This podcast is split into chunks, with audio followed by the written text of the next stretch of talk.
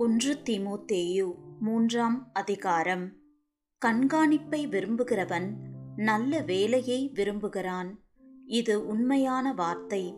ஆகையால் கண்காணியானவன் குற்றம் சாட்டப்படாதவனும் ஒரே மனைவியை உடைய புருஷனும் ஜாக்கிரதையுள்ளவனும் தெளிந்த புத்தியுள்ளவனும் யோக்கியதையுள்ளவனும் அந்நியரை உபசரிக்கிறவனும் போதக சமர்த்தனமாய் இருக்க வேண்டும்.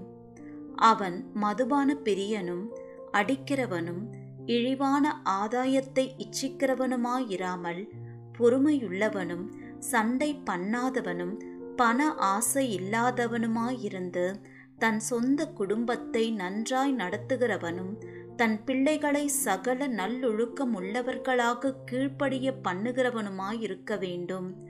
ஒருவன் தன் சொந்த குடும்பத்தை நடத்த அறியாதிருந்தால் தேவனுடைய சபையை எப்படி விசாரிப்பான்? அவன் இருமா படைந்து பிசாசு அடைந்த ஆக்கினையிலே விழாதபடிக்கு நூதன சீஷனாய் இருக்கக்கூடாது அவன் நிந்தனையிலும் பிசாசின் கண்ணியிலும் விழாதபடிக்கு புறம்பானவர்களால் நற்சாட்சி பெற்றவனாய் இருக்க வேண்டும். அந்தபடியே உதவிக்காரரும் இருநாக்குள்ளவர்களாயும் மதுபான பிரியராயும் இழிவான ஆதாயத்தை இச்சிக்கிறவர்களாயும் இராமல் நல்லொழுக்கமுள்ளவர்களாயும் விசுவாசத்தின் ரகசியத்தை சுத்த மனசாட்சியிலே காத்து கொள்ளுகிறவர்களாயும் இருக்க வேண்டும். மேலும் இவர்கள் முன்னதாக சோதிக்கப்பட வேண்டும். குற்றம் சாட்டப்படாதவர்களானால் உதவிக்காரராக ஊழியம் செய்யலாம். அந்தபடியே ஸ்திரீகளும் நல்லொழுக்கமுள்ளவர்களும் அவதூறு பண்ணாதவர்களும் தெளிந்த புத்தியுள்ளவர்களும் எல்லாவற்றிலேயும் உண்மையுள்ளவர்களுமாயிருக்க வேண்டும். மேலும் உதவிக்காரரானவர்கள் ஒரே மனைவியையுடைய புருஷராய் தங்கள் பிள்ளைகளையும் சொந்த குடும்பங்களையும் நன்றாய் நடத்துகிறவர்களாயும் இருக்க வேண்டும்.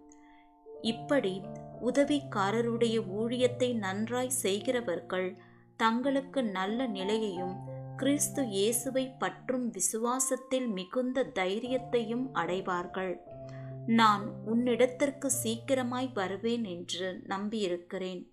தாமதிப்பேன் ஆகில் தேவனுடைய வீட்டிலே நடக்க வேண்டிய வகையை நீ அறியும்படி இவைகளை உனக்கு எழுதுகிறேன். அந்த வீடு ஜீவனுள்ள தேவனுடைய சபையாய் சத்தியத்துக்கு தூணும் ஆதாரமுமாயிருக்கிறது.